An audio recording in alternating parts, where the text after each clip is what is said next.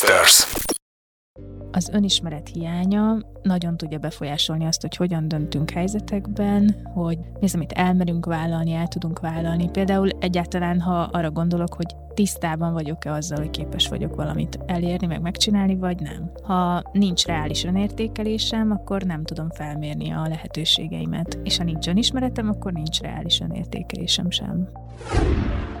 Leginkább a mások véleményétől való félelem vagy tartása az, ami iszonyatosan meg tud bénítani embereket, hogy ki fogom tenni, és mit fog szólni a szakma, mit fognak szólni a, az olvasók, az esetleges potenciális ügyfelek, és nyilván ennek egy sor olyan aspektusa van, amit én is tapasztalok a mindennapi munkám során, tehát hogy tényleg jönnek bántó kommentek a legjobb szándékú tartalomkészítővel szemben is. És vannak olyan tapasztalataim, hogy én kiteltem a lelkemet, akkor is mindig lesz, aki beleköt abba, amit csinálok. És nagyon rossz indulatúan ki lehet forgatni, ráadásul ezek nem is alaptalan félelmek. Tehát, hogy ez tényleg megtörténik, és ha valaki ezzel nem tanul megbánni, akkor azt gondolom, hogy félbe tudja vágni a karrierjét. Majdnem mindegy, hogy mit osztasz meg, valakinek úgyse fog tetszeni, és hogy annak az elfogadása tud nagyon sokat segíteni, hogy megértjük, hogy mindig lesz, aki ítélkezni fog. Üdvözöllek! Ez itt a Karizma Podcast magabiztosságról, tudatosságról és fejlődésről. Szólóadások és inspiráló beszélgetések, hogy felfedezd és használd a benned rejlő karizmát. A mikrofonnál Bolya Imre.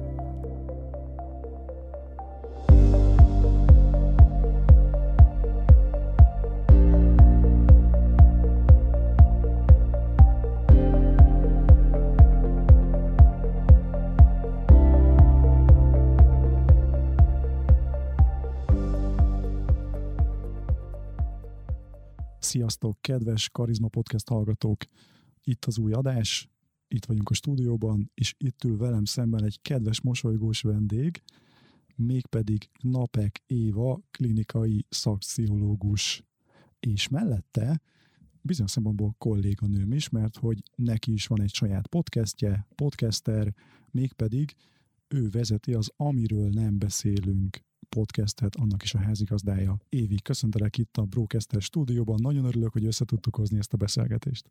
Én is köszönöm a meghívást. Izgalmas lesz, én úgy érzem. Biztos vagyok benne. Egy három oldalnyi kérdést írtam össze neked. Nyilván mindenről nem fogunk tudni beszélni, de amikor készültem erre az adásra, akkor szerettem volna egy fókusztémát kiválasztani, és ahogy nézegettem a social media jelenlétedet, a weboldaladat, az Instádat, a Facebookodat, rájöttem, hogy van egy téma, amit te szinte akár taníthatnál is, ez pedig az én márka építés. És legyen az a fókusztémánk ma, hogy az én márka építésnek milyen belső akadályai vannak. Mit szólsz hozzá? Annyival kiegészíteném, hogy noha foglalkoztam ezzel az elmúlt egy évben, és vannak, akiknek segítettem az én márkaépítésükben, én ezt egyáltalán nem marketing oldalról közelítem meg, tehát hogy én nem vagyok egy marketing tanácsadó, vagy egy marketingben annyira járatos ember, hogy azt taníthassam. Viszont ennek annyira sok a lelki aspektusa, ami visszatart embereket, hogy erről azt gondolom, hogy tényleg lesz mit beszélnünk, szóval vágjunk bele.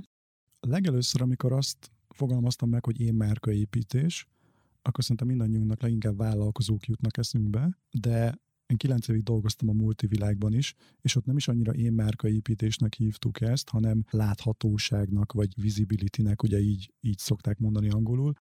Ugye egy nagy szervezeten belül is, hogyha valakinek vannak eredményei, mert pedig mindenkinek vannak, akkor jó, hogyha arról mások is hallanak, és egyre láthatóbbá válik a szervezeten belül. Szóval beszéljünk erről, hogy milyen akadályai lehetnek valakinél az én márkaépítésnek, vagy az önmarketingnek, és ahogy nézegettem a weboldaladat, olvastam egy nagyon frappáns mondatot a témában. Ez így hangzik, hogy az én márka gyilkosa az önismeret hiánya. Mit értesz ez alatt? Ez nagyon érdekelne, és szerintem a hallgatókat is, és tudnál nekünk mondani néhány konkrét példát? Hogy egészen őszinte legyek, ezt a szövegíró írta a honlapra. Az első honlapot ezzel a témával kapcsolatban még én írtam, de hogy egyre inkább igyekszem a vállalkozásban mindent úgy alakítani, hogy a kulcs tevékenységek maradjanak nálam, és a marketing tevékenységek oroszlán részét egyre inkább kiszervezem. Tehát én nem biztos, hogy ezt így fogalmaztam volna meg. Hogy fogalmaztad volna meg? Nem tudom, de hogy a lényegével egyet tudok érteni. Uh-huh.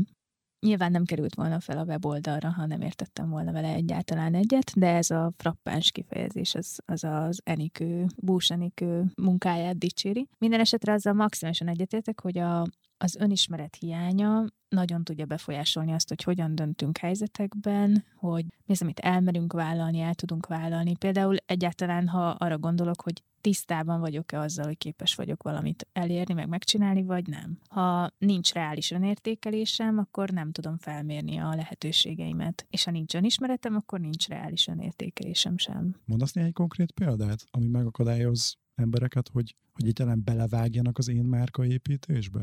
Az én ügyfeleim jellemzően nagyon jó teljesítményű, nagyon szorgalmas, úgynevezett high achiever személyek, mégis azt látom, hogy többségüknek köszönő viszonyban nincs az önértékelése azzal, amilyenek egyébként ők. És hát jellemzően sajnos alacsonyabb az önértékelésük, és sokkal bátortalanabbul indulnak el az úton. Sokkal tovább fontolgatják, hogy egyáltalán belevágjanak-e valamiben, és így nagyon jó ötleteket hamarabb valósítanak meg mások, akik bátrabbak voltak, kevesebbet gondolkoztak, vagy akik nem kételkedtek annyira magukban, vagy nem tartott őket vissza a kudarctól való félelem. Tehát alacsony önértékelés, kudarctól való félelem, mik vannak még azon a listán nálad? Leginkább a mások véleményétől való félelem vagy tartás az, ami iszonyatosan meg tud bénítani embereket, hogy ki fogom tenni, és mit fog szólni a szakma, mit fognak szólni a, az olvasók, az esetleges potenciális ügyfelek, és nyilván ennek egy sor olyan aspektusa van, amit én is tapasztalok a mindennapi munkám során, tehát hogy tényleg jönnek bántó kommentek a legjobb szándékú tartalomkészítővel szemben is. És vannak olyan tapasztalataim, hogy én kiteltem a lelkemet, akkor is mindig lesz, aki beleköt abba, amit csinálok. És nagyon rossz indulatúan ki lehet forgatni, ráadásul ezek nem is alaptalan félelmek. Tehát, hogy ez tényleg megtörténik, és ha valaki ezzel nem tanul megbánni, akkor azt gondolom, hogy félbe tudja vágni a karrierjét.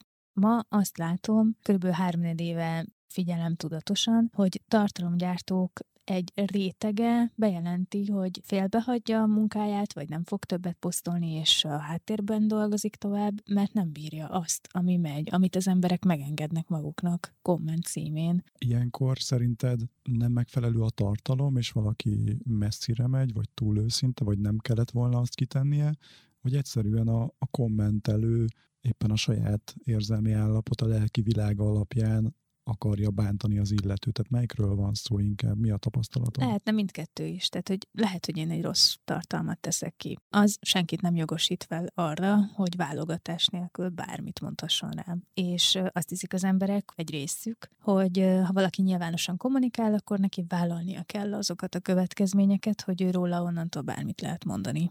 Mert hát nyilvánosan kommunikált. És azt gondolom, hogy nagyon tévedésben vannak, de természetesen az ezzel kapcsolatos edukációt legkevésbé ők szokták meghallani, meg ők szoktak a legkevésbé elgondolkozni ezen. És még azt is szokták mondani, lehet olvasni ezeket, hogy hogyha neked rendben lenne az önértékelésed, akkor nem zavarna a komment. És hogy azt gondolom, hogy ez egy tévedés. Ha valakit bántanak, teljesen mindegy, hogy rendben van-e az önértékelése, önmagában az tud nagyon fájó lenni, hogy egy másik embertársam bántó szándékkal viszonyult hozzám. A tartalmától függetlenül is tud ez fájni, hogy miért kell belém rúgni. Most, amikor vesszük fel ezt a beszélgetést, közel negyvenezer követőd van az Instagramon. Lehet, hogy amikor ezt már hallgatja valaki, már az ötvenezer is lesz. Ó, oh, nem hiszem.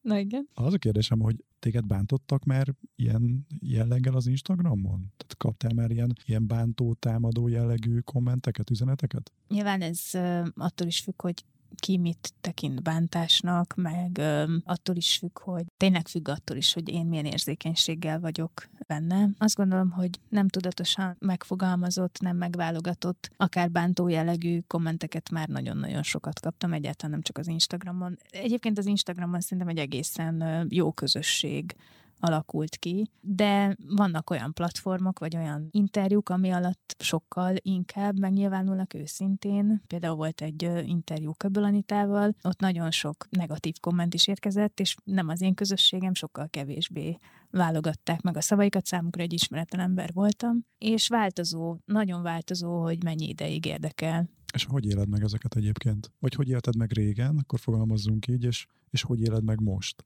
A leges-legelső kommentet, ami azt gondolom, hogy személyeskedő is volt, meg minősítő is, azt hosszú idő volt megrágni. És akkor úgy voltam vele, hogy hát ez így nem működhet, és bárkit, aki én márkaépítéssel kacérkodik, szeretnék megnyugtatni, hogy szerintem, és hát el is venni egy kicsit a kedvét, de hát szóval értsétek jól, ezt nem lehet megúszni. Tehát szerintem az első komment az fájni fog. És biztos, hogy vannak olyan emberek, akiknek nem, de azt gondolom, hogy aki egy picit is kritikus magával kapcsolatban, és szeretné megvizsgálni, hogyha hibázott, kap egy őt kritizáló, mondjuk a szakmai munkáját kritizáló kommentet, akkor minimum el fog gondolkozni, hogy lehet, hogy tényleg rosszul csináltam valamit, de lehet-e jobban, és ezt az elbizonytalanodást szerintem egy kicsit meg is kell engedni magunknak, tehát hogy nem szabad odájutni, hogy nyakló nélkül mindenre azt mondom, hogy ez nem rólam szól, én jól csinálom a dolgom, tehát hogy az egy nagyon gő ögös állapot lenne.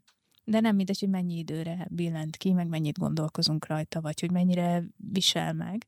És úgy döntöttem, hogy erre ki kell fejleszteni egy módszert, mert hogy nem maradhat így, hogy, uh-huh. hogy én sokat gondolkozok egy-egy ilyen kommentem. Az első kommentem ugye az volt, hogy ez nagyon szakmaiatlan egy klinikai szakpszichológustól, és akkor így éreztem, hogy ez azért így most betalált, és hogy akkor hogy is vagyok én ezzel, vagy akkor hogy is vagyok én a szakmaiságommal, mit is gondolok erről, és hogy hogy lehetne ezt helyre billenteni, hogy ne kételkedjek magamban. És elmondod röviden ezt a módszert? Akár a hallgatóknak is érték lehet, hogy, hogy most mit alkalmazol már, hogy ez, ez ne hasson rád annyira, mint régen az első komment? Igen, és ezzel együtt azt is el kell mondjam, hogy így is tud hullámzó lenni, tehát van, amikor nulla másodpercre érdekel egy-egy ilyen komment, és tényleg tudom azt mondani, hogy nem olyan állapotban volt a kommentelő, és hogy, hogy ez jobban őt minősíti, de kivétel nélkül minden egyes esetben megvizsgálom, hogy hogyan kommunikálhattam volna jobban, hogy ne ezt szülje. Mert végigolvastam világhírű pszichológusok reviewit az interneten, és azt láttam, hogy valószínűleg minden kritikában, felkapott pletykában valami minimális igazságtartalom lehet, amin, ha elgondolkodunk, tudjuk fejleszteni a saját szolgáltatásunkat, tudjuk fejleszteni a saját tartalommarketingünket, stb. Stb. De azért abba a hibába se kell beleesni, hogy azt gondoljuk, hogy csak perfekcionistán lehet működni. Nekem mindig is vesszőparipám, hogy elég, ha elég jó. De azt gondolom, hogy ez az elég jó, ez nem baj, hogyha azért minőségi, és törekszünk arra, hogy világosan kommunikáljunk érthetően, és ha félreértenek minket, akkor lehet, hogy nem kommunikáltunk elég világosan. És ezt mindig érdemes átgondolni. Két dolgot szoktam még átgondolni. Az egyik az az, hogy milyen állapotban írhatta a kommentelő a kommentet, hogy ő egészséges felnőtt állapotban volt-e, hogy ő a megfelelő módját választotta-e annak, hogy érvényesítse egy szükségletét, vagy kifejezze a visszajelzését, és hogy az olyan stílusban íródott-e, amit egy felnőtt írna. Vagy valami egészen más célja volt az adott kommentnek. És a harmadik, amivel szoktam foglalkozni, hogy hogy van a belső gyerekem ezzel a kommenttel. Mert hogyha magadra veszed, akkor lehet, hogy a belső gyermeknek egyfajta sérülése jöhet elő, vagy ő nem kapott valamikor szeretetet, vagy ő vágyik az elfogadásra, elismerésre, és ő nem kapja meg egy ilyen bántó komment által? Én azt gondolom, hogy változó lehet, hogy egy időszakban mennyire vagy sérülékeny az ilyen visszajelzésekre, egy másik időszakban meg mondjuk sokkal kevésbé, vagy sokkal jobban, és elképzelhető, hogy egy időszakban mondjuk könnyebb kiváltani a szégyenérzetet, és nem biztos, hogy ez összefügg a, a kritika igazságtartalmával, hanem mondjuk a, a bizonytalanságunk, az aktuális bizonytalanságunk fokával. És ezzel szoktak még érvelni a bántó kommentelők, hogy akkor biztos igaz volt, ha betalált. Ez is egy tévedés lehet, hogy mindig csak azt talál be, aminek van igazságtartalma, de az elképzelhető, hogy én is bizonytalan voltam az adott témában, mert mondjuk nagyon kritikus tudok lenni, most nem magamról beszélek, hanem általában, hogy nagyon kritikus tudok lenni magammal bizonyos időszakokban, és akkor a kívül jövő kritika is rosszabbul érint. Míg más időszakokban sokkal stabilabb az önértékelése az embernek, és akkor a kívülről jövő kritika se visel meg úgy. De a kívülről jövő kritika nem csak akkor tud megviselni, ha igaz. Mi a helyzet az én márkaépítésnek, vagy akár az önmarketingnek azon elemével, amikor nem szakmai tartalmat osztunk meg, hanem a, a saját sikereinkről, a saját eredményeinkről számolunk be a nagy világnak? Mi szükséges ahhoz, hogy valaki ezt önazonosan jó érzéssel meg tudja tenni? És egy nagyon érdekes példa, hogy nagyon sok vendéggel volt már szerencsém itt beszélgetni, és volt már olyan vendégem, régről is ismerem, zseniális beszélgetés volt, nagyon értékes, a mai napig nagyon sokan hallgatják, és több mint egy év után osztotta meg a saját social média felületein, mert azt érezte, hogy á, nem akarom, nincs, nincs. Akkor érezte, hogy na jó, most már megosztom. Amikor valaki nehezen számol be a saját sikereiről, annak mi lehet az oka?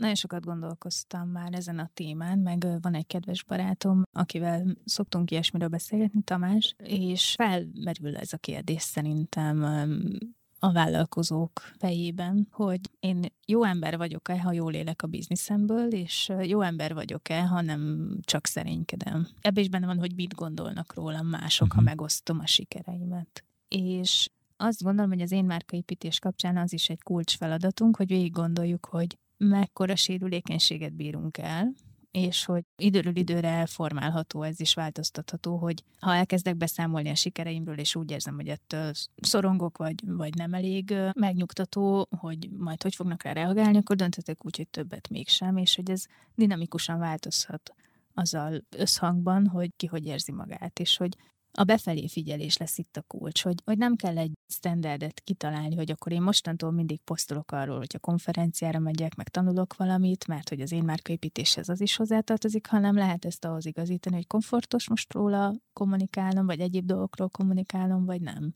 Mármint egyéb dolgok alatt a nem szakmai tartalmat értem, ha most szakértői én márkaépítésről beszélünk. Másrészt viszont people will judge you anyway, és majdnem mindegy, hogy mit osztasz meg, valakinek úgyse fog tetszeni, és hogy annak az elfogadása tud nagyon sokat segíteni, hogy megértjük, hogy mindig lesz, aki ítélkezni fog.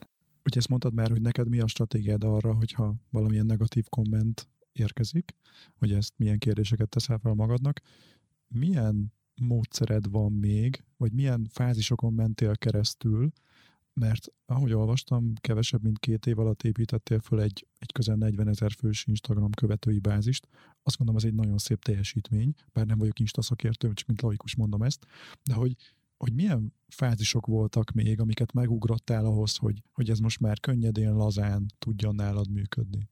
Már ha könnyedén meg lazán működik. Akkor ez is kérdés, hogy mennyire működik könnyedén és lazán?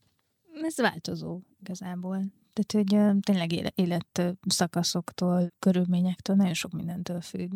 Szerintem az nagyon fontos, hogy az, ami könnyednek látszik, az ugye nem mindig könnyed, hogy ezt ne felejtsük azért el, hogy mondjuk lehet, hogy abban nagyon sok munka van, ami kívülről olyan egyszerűnek tűnik. Ez nem jelenti azt, hogy, hogy görcsös, vagy nehéz, vagy, vagy nagyon nehéz. Tehát, hogy nem akarok becsapni ezzel senkit, egyébként én élvezem a tartalomgyártást alapvetően. De hát vannak olyan aspektusai, amit én sem, meg vannak olyan időszakok, amikor én sem. Nyáron például egy hónapra letöröltem a social médiát a telefonomról, mert úgy esett jól, hogy egyáltalán nem szeretnék vele foglalkozni. Mondjuk ide is el kell jutni, hogy az ember azt mondja, hogy fontosabbak más dolgok, semmint ez a posztolási kényszer, amit ránk nyom a social média, hogyha nem posztolsz, akkor az algoritmus nem fog annyira kedvelni, hogy picit inaktívabbá válik a közösséged, közönséged, és akkor ennek lesz egy következménye is, hogy az egy fejlődési útnak a vége fele jön el, hogy nem ettől teszed már függővé a tartalomgyártási szokásaidat, hanem sokkal inkább attól, hogy te mire vágysz, vagy neked most mi önazonos.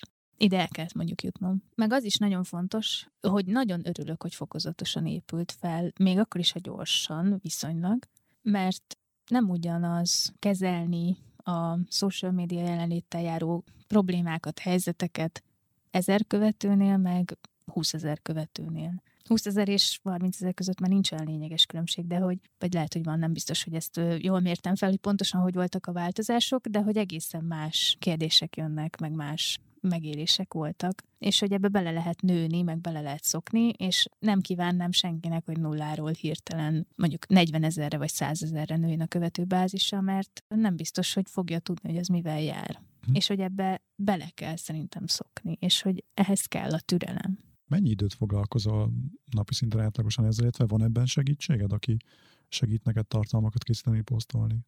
Nem, nincs még. Wow.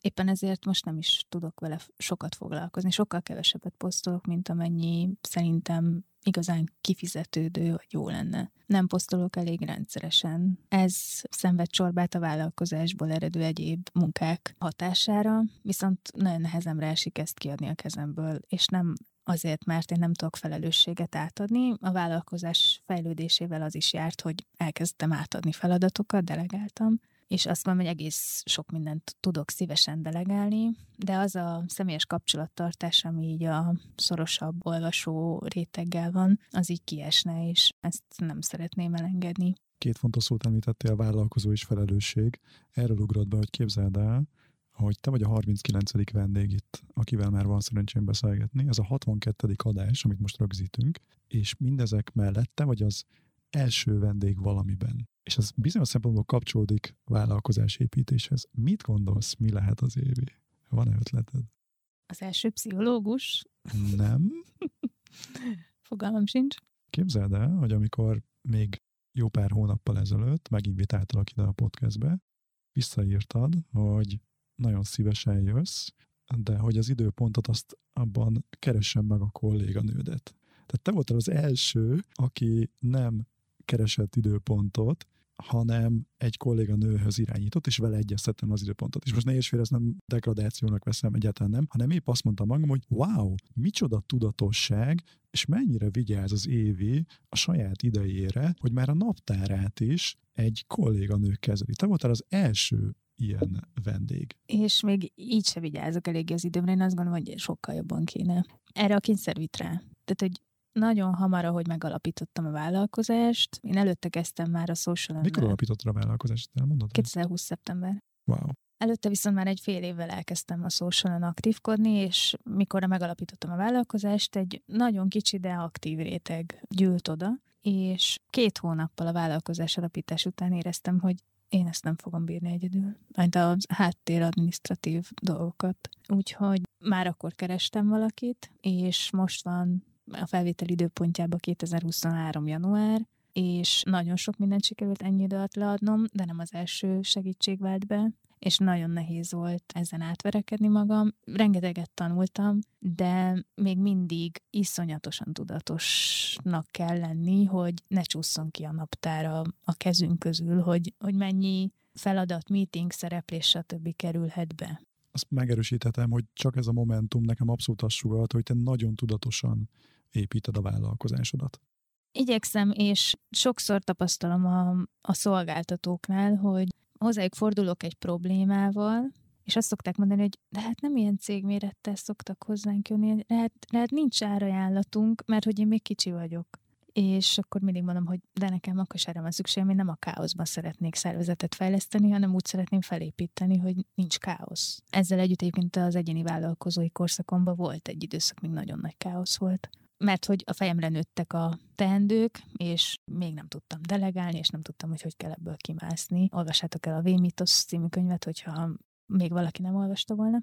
Szóval abból tanulván, meg a körülöttem levő nagyon sikeres vállalkozókat mindig komolyan véve, igyekeztem figyelni, hogy miben nem kéne bele csúszni, meg beleszaladni, hogy, hogy ne az legyen, hogy öt év múlva pokolba kívánom az egészet. De így is azt gondolom, hogy tök rosszul állunk, szóval, hogy így kívülről nézve nem tudom, hogy tényleg milyen, de vannak már folyamatleírásaink, delegáláshoz betanító videóink, hogy ne kelljen többször elmondanom, de mindig azt hiszem, hogy úgysem sokkal több videónak kéne lenni, hogy, hogy azt érezzem, hogy jól állunk, ha itt beütne a krak, és hirtelen új munkatársat kéne keresni, hogy így nem hiszem, hogy ez elég lenne ez az anyag, hogy Hogy, hogy gördülékenyen menjen mondjuk egy váltás. Mennyire vagy ilyen dolgokban maximalista? Azt hiszem, hogy a látszat más, mint a, ami ennek belül élem meg. Szóval, hogy én nagyon szeretek az elég jóval megelégedni, és nem, nem a maximálisra törekedni, de lehet, hogy a belső mércéim magasabbak, és kívülről úgy néz ki, mintha maximalista lennék. De hogy én, én megelégszem azzal, ha az az elkészült munka elég jó. Tehát, hogy mondjuk konkrétan erre vonatkozóan, hogy vannak folyamatok leírva. Én nagyon jól tudom, hogy nagyon kevés vállalkozásban van leírva. És nagyon kevés, nálam sokkal régebben alapított, vagy az én vállalkozásomnál sokkal régebben alapított cégnél nincs leírva. De ahhoz képest, hogy a leírásokban, hol lenne jó tartani, hogy ez egy stabil cég lehessen, egy reziliens cég lehessen, ahhoz képest meg nem tartunk sehol. Uh-huh, értenek. Tehát, hogy nem ahhoz viszonyítom ezt a kérdést, hogy aki nem írja, milyen jó, hogy mi írjuk, hanem ahhoz viszonyítom, hogy mióta elkezdtük írni, mennyivel több is lehetett volna, ha jobban fókuszálunk erre. De mindenre nem lehet fókuszálni, tehát ugye alapvetően elégedett vagyok azzal, ahol tartunk, de tudom, hogy sokkal előrébb is tarthatnánk, de mivel rengeteg feladat van egy cégépítésben, ezért ez egy lassú folyamat. Biztos vagyok benne, hogy vállalkozók is hallgatnak minket. Mondasz nekik, nekünk néhány nevet, akiktől te nagyon sokat tanultál, hogy itt tarthasson a vállalkozásod, ahogy tart? És akár konkrét témában is, hogy tőle mit tanultál? A legelső élményem kétezer-húsz januárjára tehető, amikor még nem voltam vállalkozó, hogy elmentem egy mini cé er em workshopra. Uh-huh. És akkor a Tegerszegi Krisztián magyarázott dolgokat a mini cé er emről, és akkor tudtam, hogy ezek, azt gondolom, hogy egy életre meghatározó információk voltak, ami nagyon hálás vagyok, hogy ezt azelőtt hallottam, hogy megalapítottam a vállalkozást. És azóta ez a szemem előtt lebeg, hogy én oda nem szeretnék eljutni, hogy kiégett vállalkozó legyek, hogy egy nagyon kaotikus rendszert kelljen beletenni egy ilyen szoftverbe, hogy tudatosan szeretném megelőzni ezt az állapotot. És én emiatt nagyon hálás vagyok. Sokat hallgatom a Krisztián podcastjét. Ezzel együtt ez nem egy mini célra reklám, de az ő szemlélete az nekem nagyon, nagyon sokat segített, és a Cégépítők podcastben hallottam tavaly januárban, vagy előtte egy kicsivel az egyik vendégtől, hogy semmit nem szeretnék kétszer megcsinálni. Hogy neki ez volt a mottója egy időben a cégnél, és ebből születtek a sablonlevelek, a sablonfeladatok. Az automatizmusok, a folyamatleírások. Uh-huh. Igen, és azt gondoltam kétezer-huszonkettőre, hogy nincs követő számbeli célom, nincs bevétel célom, semmit nem akarok kívülről elérni. Azt szeretném, hogy belül ilyen legyen. Nem sikerült teljesen megvalósítani, de nagyon sok mindent sikerült belőle megvalósítani. Más, aki még beugrik neked? Például Insta kapcsán ezek a módszerek, ezek honnan jöttek? Magadtól kísérletezgettél? Visszatérve még az előző kérdésedre egyébként, bocs, Forajnikitől nagyon sokat tanultam már. Ő is volt vendég a podcastünkben, hogyha valaki nem hallgatta még. Be fogjuk majd linkelni a kis beszélgetést, hogy meg tudjátok hallgatni. Neki a YouTube videói is iszonyatosan jók, igen. De voltam nála cégtúrán, meg kedves volt és beszélgetett is velem. Sokat tanultam mondjuk Biros Leventétől is, meg Pálos Ildikótól is. Pálos Ildikó szervezetfejlesztéssel foglalkozik, és a háttérben néhány egyéni tanácsadásban adott át egy szemléletet, amiért én nagyon hálás vagyok. És ezekben az időkben, tehát huszonkettő elejétől kezdődően veszek fel videókat, például a munkatársaknak, hogy egy bizonyos eszköz használatát ne kelljen többször elmagyarázni, és ezt mindenkinek nagyon javaslom. És válaszolva a másik kérdésedre, amit utána tettél fel, Instagram marketinget elsősorban Kónyabeától és Wolfgábortól tanultam. Van olyan vállalkozó, akár vállalkozó, pszichológus, tehát saját szakmádon belül, aki, akire te nagyon fölnézel, és, és nagyon szépen építkezik szakmailag is, meg, meg a vállalkozás is szépen épül? Azt gondolom, hogy vállalkozóként is nagyon elismerendő orvos Tóth Noémi. Tehát az ő eredményei azok, azt gondolom, hogy mindannyiunknak lehetnek követendő példa, legalábbis amit mi kívülről látunk ebből. Tehát, hogy ő a cég eredményei, a saját cégének az eredményei miatt végül aztán Forbes címlapra került, nem hiszem, hogy azt gondoltuk volna öt-tíz éve, hogy pszichológus egyszer majd a vállalkozásával a címlapra kerül a Forbes-ban. Úgyhogy nagyon ügyes, de igyekszem a saját utamat követni egyébként. Szóval, hogy nem tekintek rá úgy, mint példakép, hogy majd akkor ú, úgy kéne csinálni, mint a Noémi, hanem amikor én elkezdtem pszichológusként kommunikálni, akkor az volt az érzésem, hogy én valami nagyon önazonosat szeretnék, és tőlem az az önazonos, hogy megközelíthető vagyok, közvetlen vagyok, és ez egy egész másfajta építkezés, mint kijönni mondjuk egy kiadónál egy szakértői könyvvel, és utána a kiadó által szervezett előadásokon részt venni. Azt gondolom, hogy az egy nívósabb indulásnak tűnik, vagy az is, és az enyém pedig egy nagyon alulról építkezős elgondolás volt. De lehet, hogy rosszul látom. Ezt te tudod jobban, igazából. De nem tudom. És biztos, hogy benne, hogy ebben is tudatosság volt, mint szerintem annyi mindenben, amit csinálsz. Nagyon tudatos vagyok, ezt aláírom, és sokszor élem meg azt, hogy de nem vagyok elég tudatos, meg azt is, hogy ez nem biztos, hogy mindenki számára érték, mert hogy annyira tudatosan építkezni, akkor számító, és akkor pénzt akart, és akkor... Szóval, hogy ezt nagyon könnyű kiforgatni, hogy akkor ez mit jelent. De azt gondolom, hogy több az érték a tudatosságban, mint a negativitás, de lehetne ezt rossz dolgokra is használni, persze. És te is örülnél, hogyha a Force címlapra kerülnél? Mit szólnál hozzá, hogyha a főszerkesztő Galambos Marci fölhívna, hogy... Hát ha ő hívna fel, akkor biztos örülnék. Ez annyira mókás volt, egyszer ezt mondtam valahol, hogy új, igen, hát az, az már eredmény egyébként, vagy hát így is lehet tekinteni. Nem csak a, az ilyesmi számít, vagy nem csak ez lehet siker egyébként. nem biztos, hogy, hogy valaki attól nagyon jól érzi magát, ha ilyen szinten mondjuk eredményt mutat meg. És te hogy érezném magam? Azt gondolom, hogy biztos, hogy tudnék neki örülni, tehát hogy kevés ember tudná nekem mutatni, aki ennek nem örülne, ha a vállalkozása eredményei miatt címlapra uh-huh. kerülne. Uh-huh. És egy nagyon vicces volt, mert pont ott volt egy pé er-os, amikor erről beszélgettünk, és akkor rám nézett, nevetett, Évi, hát ezt bármikor meg tudjuk oldani, csak pénzkérdés. És mondtam, hogy az teljesen más. Tehát, hogy, hogy ez nem ugyanaz, hogy valaki megveszi a megjelenést, vagy, vagy felhívják. De egyébként amellett, hogy ambiciózus vagyok, mert hát hazudnék, ha azt mondanám, hogy nem, amellett tényleg nem ezek motiválnak igazán. Egyébként egy gyors gondolat. Nekem volt egy másik podcastem korábban, a Szintlépés Podcast, Dalos Zolival. Tudom, mondta. És ott, ott leültünk a Galambos Marcival és Kocsis Attilával, ugye a Forbes főszerkesztőjével és a kiadóvezetőjével, és nagyon jót beszélgettünk, és azt a címet adtuk az adásnak, hát, hogy hallgattad is, hogy így kerülj a Forbes címlapra, és a Marci nagyon konkrétan elmondja a kritériumait. Esetleg ajánlom azt a figyelmetbe, Évi, hogy szabadidődben hallgass bele abba a podcastbe, és be fogjuk majd linkelni a weboldalra is, hogy a kedves hallgatók is meg tudják hallgatni, hogy mi szükséges ahhoz, hogy valaki a Forbes címlapra kerüljön. Akkor mi az, ami igazán motivál még, Évi, hanem a Force címlap? Ami a legjobban motivál, az azok a privát üzenetek, amiket az olvasók sose írnának ki nyilvánosan, hogy miben segítettek a posztok. Tehát mikor arra rá lehet döbbenni, hogy néhány írás meg tud változtatni sorsokat, akkor az mindennél többet ér, vagy tényleg megfizethetetlen, bármilyen sablonosan hangzik is ez.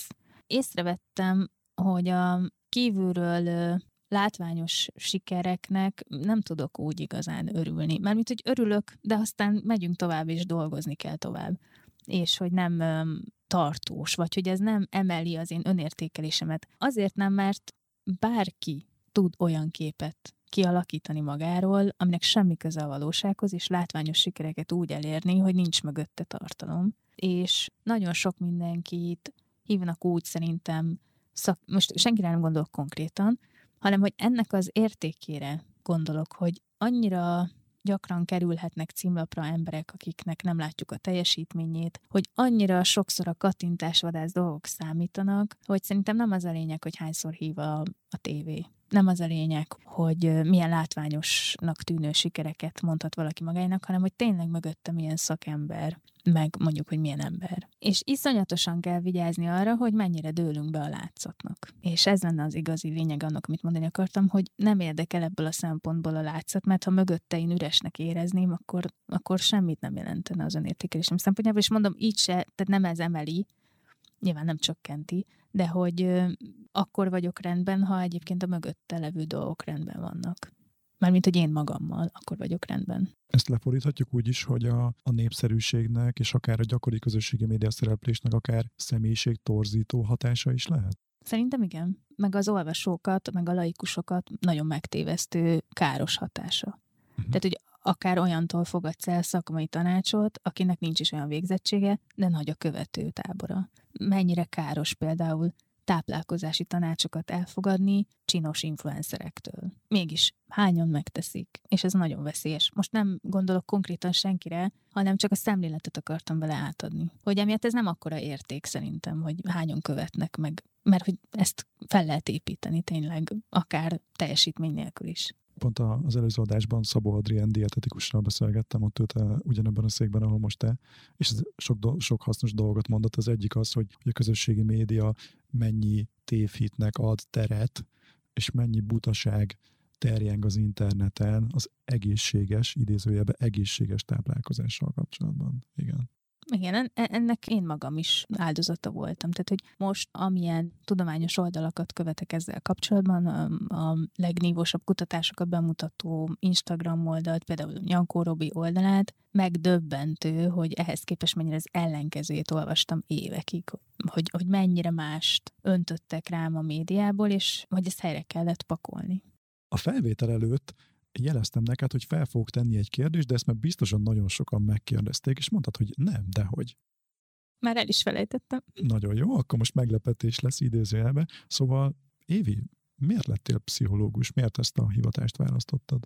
Több ö, féleképpen is megközelíthetném. Egyrészt ö, egyáltalán nem ez akartam lenni egyből, és sok minden akartam lenni, mielőtt ez lettem. A legfontosabb volt például az, hogy építész, meg orvos akartam lenni. És mind a kettőt szerintem nem egészen tudatosan meghozott döntés alapján engedtem el. A pszichológus szakma választásában semmi tudatosság nem volt. Ne. De esküszöm, a legjobb barátnőm azt mondta egy nap, hogy ő beadja pszichológiára a jelentkezését, és elgondolkoztam, hé, hát az hozzám is illene, na, beírom én is, és azt tettem az első helyre. Viszont ezután megnéztem, hogy mennyi a ponthatár a pszichológián, és kiszámoltam, hogy miket kell a következő két évben letenni az asztalra, hogy fel is vegyenek. Itt azért már megjött a tudatosság. Itt igen, de az, hogy én ezt fogom beírni, az egy ilyen teljesen véletlen impulzus alapján jött. Ha ő ezt akkor nem mondja, én nem emlékszem arra, hogy ezután bárki említette volna ezt a szakmát nekem. És előtte az orvosi volt a fejemben. Viszont az is bennem volt, hogy nem is szeretem se a biológiát, se a kémiát, se a fizikát, hogy mi lesz velem az orvosi első néhány évében, meg fogok halni. Mert én nem szerettem tanulni.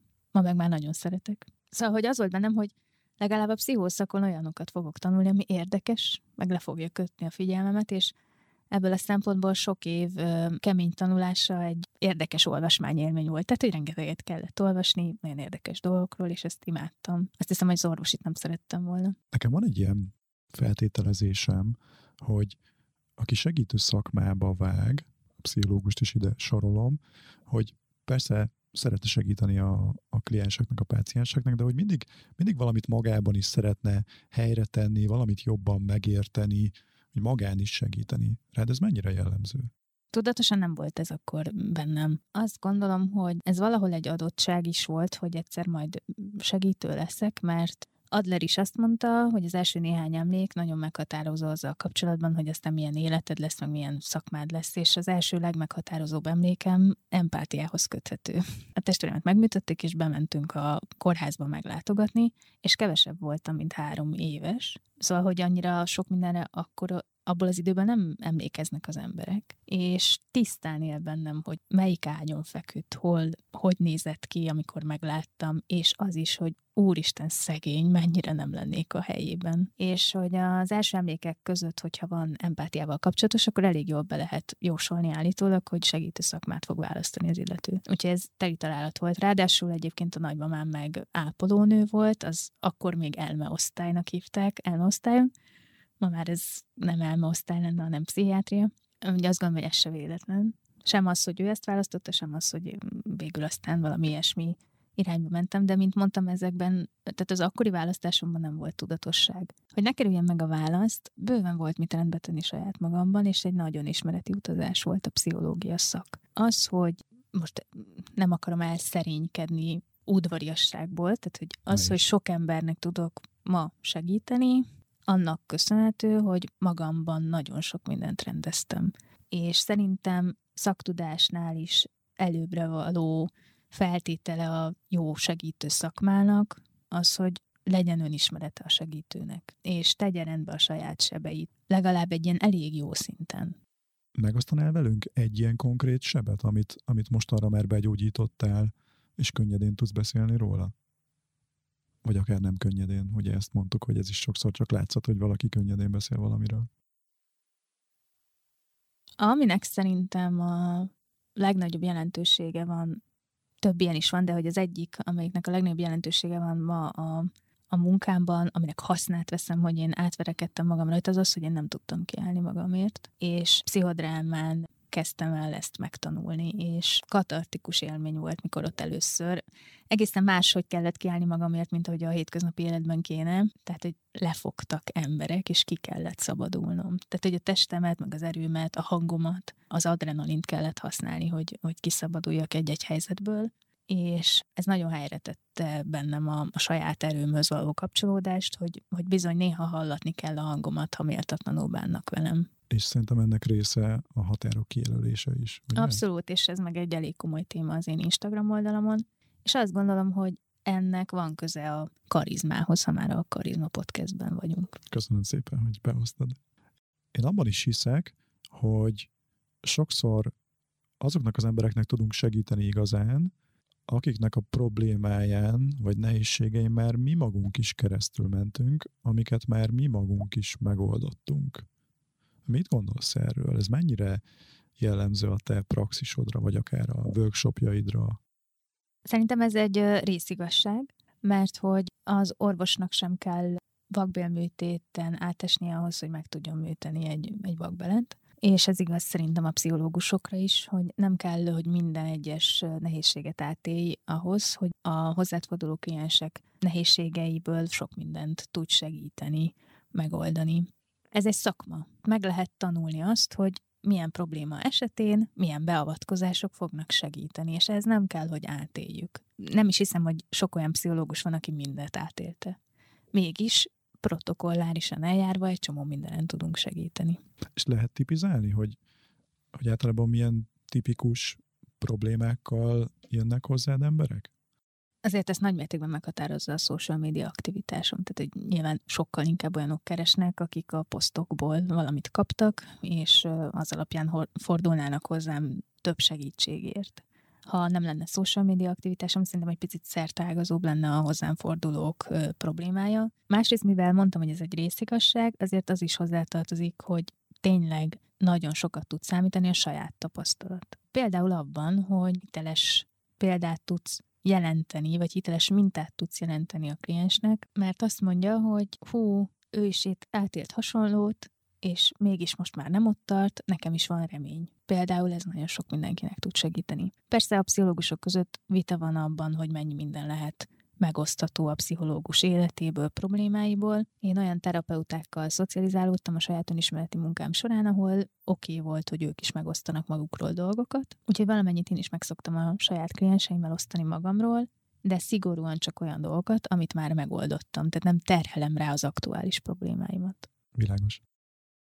Beszélgettünk itt most már egy ideje, és érzek rajtad egy, egy nagyon erős tudatosságot, tervezést, már akkor elmenni vállalkozóknak szóló tréningre, amikor még nem is vagy vállalkozó, és felírod magadba, hogy na, én ezt biztos nem fogom tenni.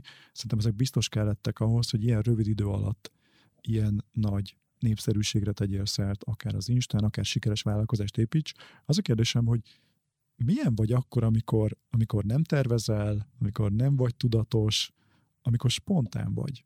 Szóval milyen az a, az a Nápék Évi olyankor? És mit csinál?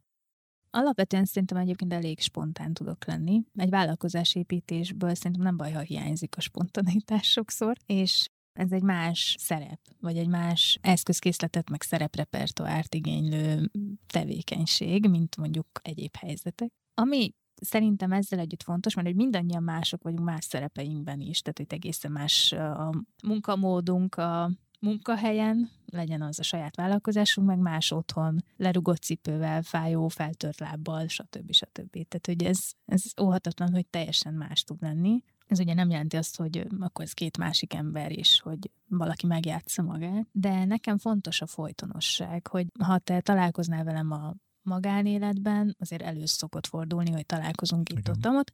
Ha találkozunk, az, az szerintem tök fontos, hogy ott, ott ne, mármint, hogy ez nem egy tudatosan befolyásolt dolog, hanem azt gondolom, hogy, hogy az egy fontos jellemző, hogy mennyire folytonos a mi személyiségünk, hogy valahogy meg lehet találni hasonló minőségeket, meg a, az értékrendben hasonlóságokat a különböző szerepekben. Tehát, hogy nem vagyok merőben más a magánéletemben. Én azt úgy szoktam mondani a, a tréningjében a résztvevőknek, hogy amikor előadást tartunk, akkor nem az a lényeg, hogy felvegyük az előadói énünket, akinek köze nincs a valós énünkhöz, és nehogy az legyen, hogy a színpadon eljátszunk valakit, és egyébként meg amikor leülünk kávézni, akkor egy teljesen más ember benyomását keltsük, hanem lehetőleg a színpadon is, ami azért bizonyos szempontból stressz helyzet, minél inkább merjünk önmagunk lenni, és tudjuk önmagunkat adni a közönség felé is. És ehhez kell a megdolgozott önismeret, és ehhez kell a feldolgozott sebek sokasága, mármint nyilván nem a sebek sokasága, hanem hogy azoknak a száma legyen magas, ami abból már meg van dolgozva. Szívemből szóltál.